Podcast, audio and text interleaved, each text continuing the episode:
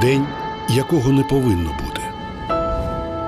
На Радіопромінь голоси війни, голоси життя, голоси нашої перемоги. Наталя Лелюх.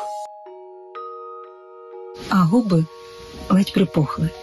Буде син, як бринза з медом, посмішка і сльози, над головою загойдають лози колиску в ритмі зоряних глибин.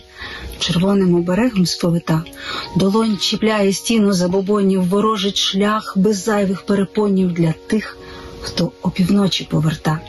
Світанок маже вікна, їй кортить змішати всі абетки воєдино, кричати мовчки, вигибати спину, з полону болі вирватись на мить, на терпкий поклик повні полетіти, на кожний видих синове ім'я. Народжувати з всесвіту життя на рунах, викарбовуючи вітер, і заволати тугою століть про волю, що дається з першим криком, про смерть, що буде поруч з кожним вдихом, про щастя, що триває тільки мить. День, якого не повинно бути. Поезія темних часів на Радіопромінь.